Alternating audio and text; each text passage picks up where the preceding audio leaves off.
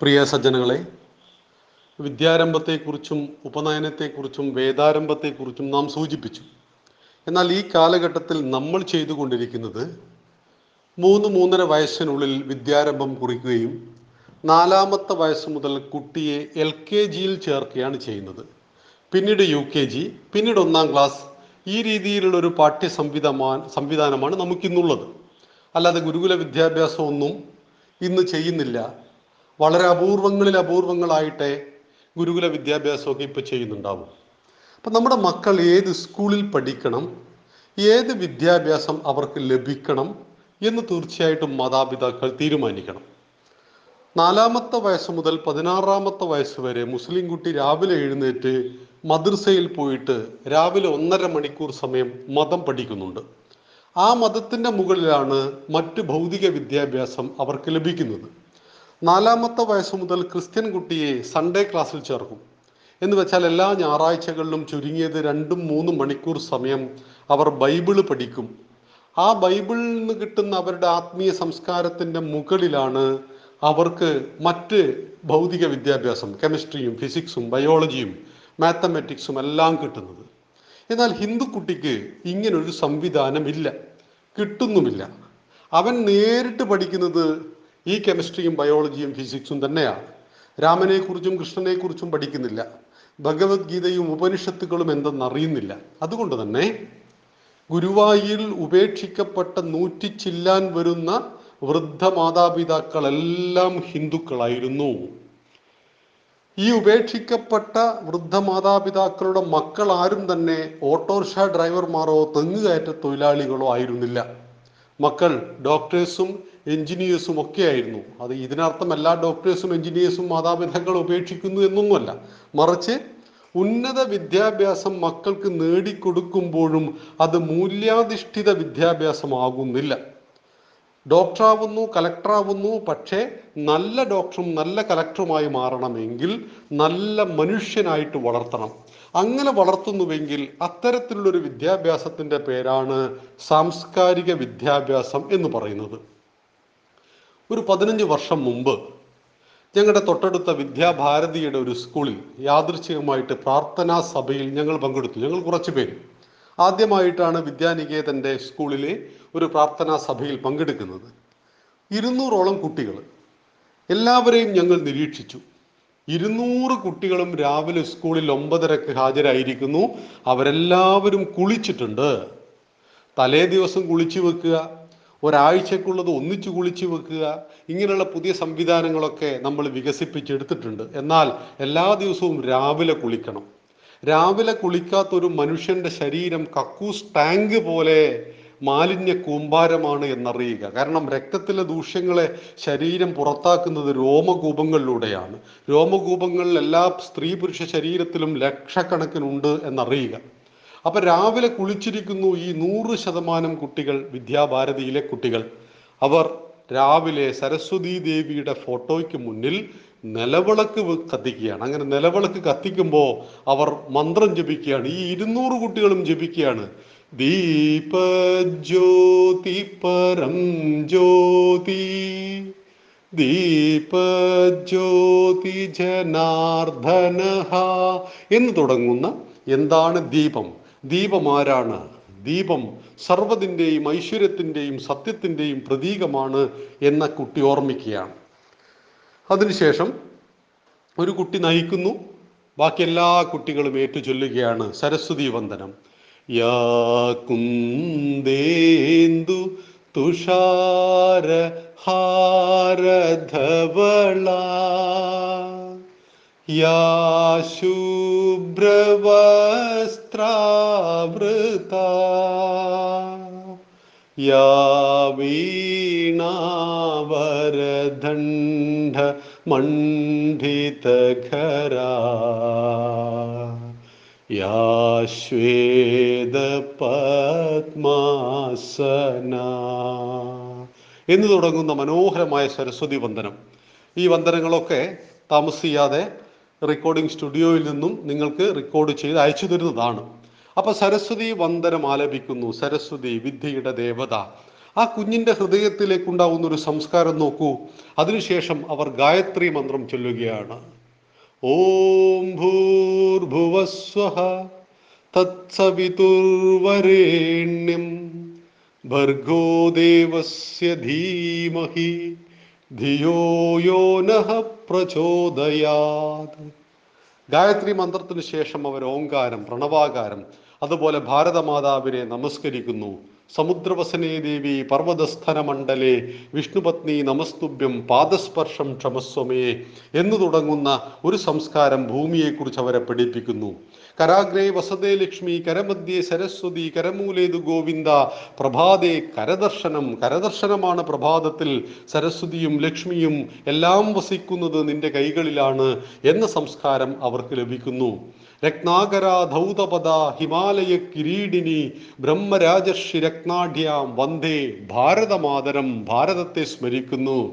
ഗുരുബ്രഹ്മ ഗുരുർ വിഷ്ണു ഗുരുവിനെ സ്മരിക്കുന്നു. മാതൃദേവോ ഭവ പിതൃദേവോ ഭവ ആചാര്യദേവോ ഭവ അതിഥിദേവോ ഭവ രാഷ്ട്രദേവോ ഭവ എന്നവർ മന്ത്രിക്കുകയാണ്. അവസാനം മക്കൾ ശാന്തി മന്ത്രം ചൊല്ലുകയാണ്. ഓം ദ്യൗ ശാന്തി അന്തരീക്ഷം ശാന്തി പൃഥ്വി ശാന്തി.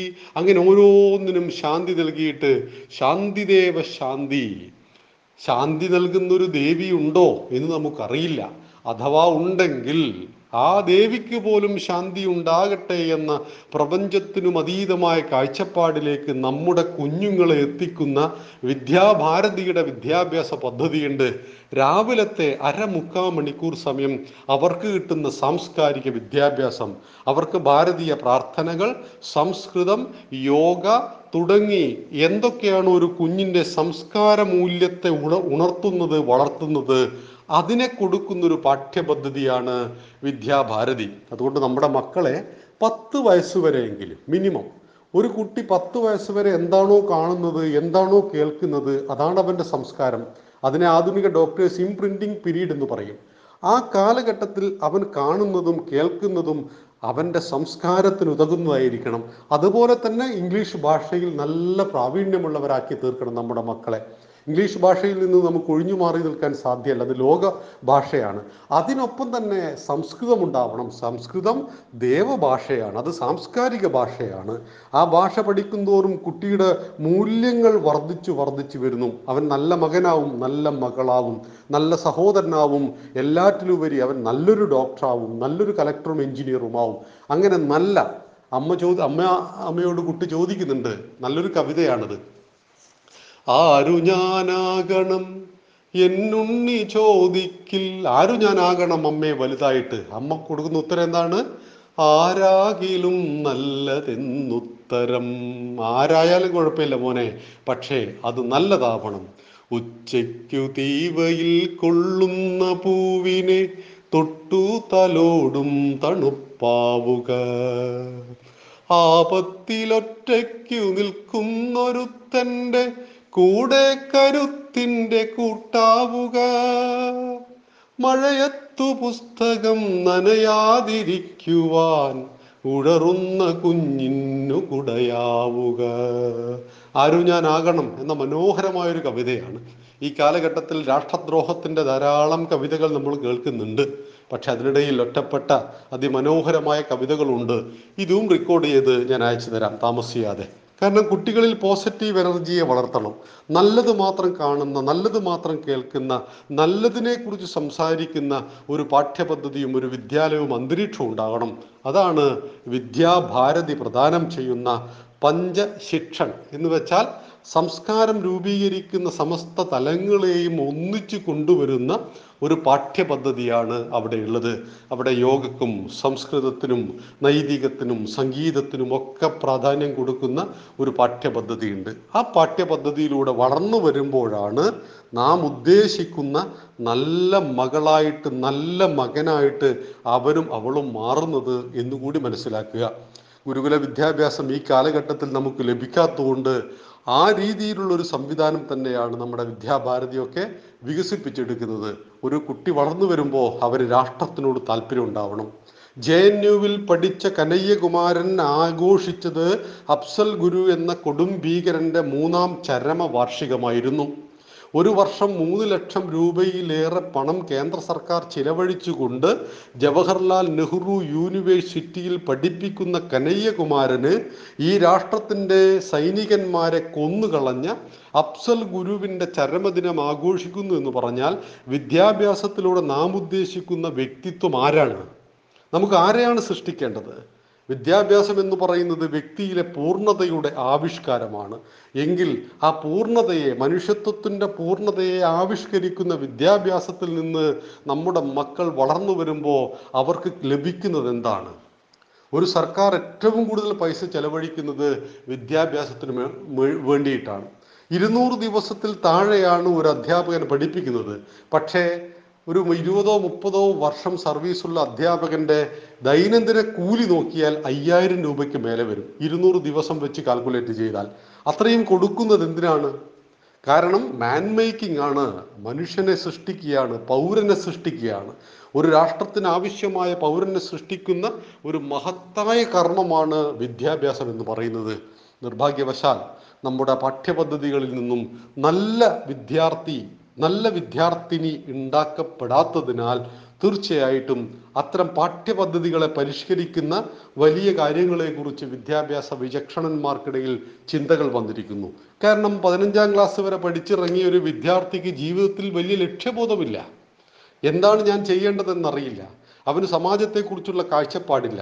രാഷ്ട്രത്തെക്കുറിച്ചുള്ള കാഴ്ചപ്പാടില്ല. അവൻ വിദ്യാഭ്യാസ ബന്ധാണ് നടത്തുന്നത്. വിദ്യാഭ്യാസത്തെ ഇല്ലാതാക്കുന്ന കർമ്മങ്ങളാണ് അവൻ നടത്തുന്നത്.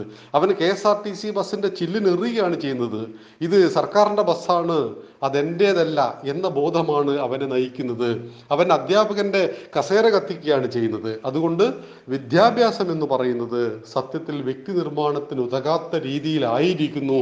അതിന് പരിഹാരം നമ്മുടെ മക്കളെ നമ്മുടെ വീട്ടിൽ നിന്ന് നമ്മുടെ സാംസ്കാരിക വിദ്യാഭ്യാസം കൊടുക്കുന്നതോടൊപ്പം പത്ത് വയസ്സ് വരെയെങ്കിലും വിദ്യാഭാരതിയുടെ വിദ്യാലയത്തിലൂടെ മാതാപിതാക്കളെ നമസ്കരിക്കുന്ന അച്ഛനമ്മമാരെ ദൈവമായി കണ്ടുകരുതി ആരാധിക്കുന്ന സംവിധാനമുള്ള മനസ്സിന്റെ ഉടമകളാക്കി മാറ്റുന്ന വിദ്യാഭ്യാസ പദ്ധതി നമുക്ക് അത്യാവശ്യമാണ്. എല്ലാ പഠിതാക്കളും നമ്മുടെ കുടുംബത്തിൽ തീർച്ചയായിട്ടും ഈ ശാന്തിയും സമാധാനവും മക്കളിലൂടെ കരകതമാകണം പതിനഞ്ചും പതിനെട്ടും വയസ്സും പ്രായമുള്ള പെൺകുട്ടികളെ കുറിച്ച് എന്തൊക്കെ പരാതികളാണ് ദിവസവും സനാതനം ധർമ്മപാഠശാലയ്ക്ക് ലഭിക്കുന്നതെന്നറിയോ? ഇന്നും രണ്ട് കുട്ടികളെ ഞങ്ങൾ കൗൺസിൽ ചെയ്യാൻ പോയിരുന്നു. എന്തായിരുന്നു പ്രണയം? പതിനഞ്ച് വയസ്സുള്ള കുട്ടി ഇരുപത് വയസ്സുകാരനായ ഒരു ഓട്ടോറിക്ഷക്കാരനെ പ്രേമിക്കുന്നു. പ്രണയം തെറ്റൊന്നുമല്ല. ഓട്ടോറിക്ഷ എന്ന ജോലി ചെയ്യുന്നതും തെറ്റില്ല. പക്ഷേ അന്നാട്ടിലെ നമ്പർ വൺ തല്ലിപ്പൊളിക്കാരനായിരുന്നു ഈ ഓട്ടോറിക്ഷക്കാരൻ. പ്രണയം. അത് തലക്ക് പിടിച്ചു പോയിരുന്നു പെൺകുട്ടിയുടേത്. എത്ര പറഞ്ഞിട്ടും അവൾക്ക് മനസ്സിലാകുന്നില്ല. അവളുടെ അച്ഛന്റെ അവളുടെ അമ്മയുടെ സ്റ്റാറ്റസ്. എന്താണ് അവനെ കല്യാണം കഴിച്ചാൽ നിന്റെ ജീവിതത്തിൽ സംഭവിക്കാൻ പോകുന്നത്? ഈ പറയുന്ന ഭൗതികമായ ഈ സുഖങ്ങളൊക്കെ ഒന്ന് അവസാനിച്ചാൽ ജീവിതത്തിലേക്ക് കടക്കുമ്പോൾ എന്താണ്? ഇതൊന്നും അപക്വമായ മനസ്സിന്റെ ഉടമകളായ പെൺകുട്ടികൾക്ക് മനസ്സിലാവുന്നേയില്ല. കാരണം അവർക്ക് നമ്മൾ എന്തു കൊടുത്തു? എവിടെ പഠിപ്പിച്ചു? ഏത് സംസ്കാരം കൊടുത്തു? രാമായണവും മഹാഭാരതവും പഠിപ്പിച്ചോ? ഒന്നും നമ്മൾ കൊടുക്കാതെ എല്ലാം അവരിൽ നിന്നും പ്രതീക്ഷിക്കുന്നതിൽ യാതൊരു അർത്ഥവുമില്ല. അതുകൊണ്ട് കഴിഞ്ഞു പോയതിനെക്കുറിച്ച് ചിന്തിക്കാതെ നമ്മുടെ സംസ്കാരത്തെ പഠിക്കുന്ന ഒരു കഥയെങ്കിലും ഒരു ദിവസം പറഞ്ഞു കൊടുക്കുവാൻ കഴിയുന്ന മാതാപിതാക്കളാവണം. ഒരു ഗുണപാഠ കഥയെങ്കിലും നമ്മുടെ മക്കളെ പഠിപ്പിക്കണം. പതിനേഴ് സ്ത്രീരത്നങ്ങളെക്കുറിച്ച് നമ്മുടെ പെൺകുട്ടികളെ പഠിപ്പിക്കണം. അരുന്ധതി അനസൂയ സാവിത്രി ജാനകി സതി ദ്രൗപദി കണ്ണകി ഗാർഗി മീര ദുർഗാവതി ലക്ഷ്മി അഹല്യ ചന്നമ്മ രുദ്രമാംബ സുവിക്രമ നിവേദിത ശാരദാദേവി പ്രണമ്യ മാതൃദേവത. ഈ പതിനേഴ് സ്ത്രീ രത്നങ്ങളെക്കുറിച്ച് നമ്മുടെ പെൺകുട്ടികൾ പഠിക്കട്ടെ. ഒരു സംശയവും വേണ്ട. അവർ ഒരു ലവ് ജിഹാദിലും പെടില്ല. അവരൊരു തല്ലിപ്പൊളിയെയും പ്രേമിക്കില്ല. അവർ മാതാപിതാക്കളോട് തീർച്ചയായിട്ടും സ്നേഹമുള്ളവരും വിശ്വസ്തതയുള്ളവരുമാകും. അവരെ നമുക്ക് വിശ്വസിക്കാം. എവിടെയും ആരുടെ കൂടെയും അയക്കാം. തെറ്റായ വഴിയിൽ ചിന്തിക്കില്ല. അവരുടെ മൊബൈൽ ഫോണുകളിൽ ഒരു അശ്ലീല മെസ്സേജും ഉണ്ടാവില്ല. കാരണം അവർക്ക് മാതൃക അരുന്ധതിയും സാവിത്രിയും ജാനകിയും സതിയുമായിരിക്കണം. അല്ലാതെ ബിന്ദുവും കനകദുർഗയും സരിതയുമായി കഴിഞ്ഞാൽ കുട്ടികൾ വഴിതെറ്റിപ്പോവും. തീർച്ചയായിട്ടും. നാം നമ്മുടെ സംസ്കാരത്തിലേക്ക് മടങ്ങി വരുന്നതോടൊപ്പം തന്നെ നമ്മുടെ മക്കളുടെ ഹൃദയത്തിനുള്ളിൽ ഉള്ളിലേക്ക് ഈ സംസ്കാരത്തിന്റെ തീജ്വാലകൾ എത്തിച്ചു കൊടുക്കണം. എന്നിട്ട് അവരിലൂടെ നമ്മുടെ കുടുംബം ശാന്തസുന്ദരമായി മുന്നോട്ട് പോകണം. നന്ദി നമസ്കാരം. വന്ദേ മാതരം.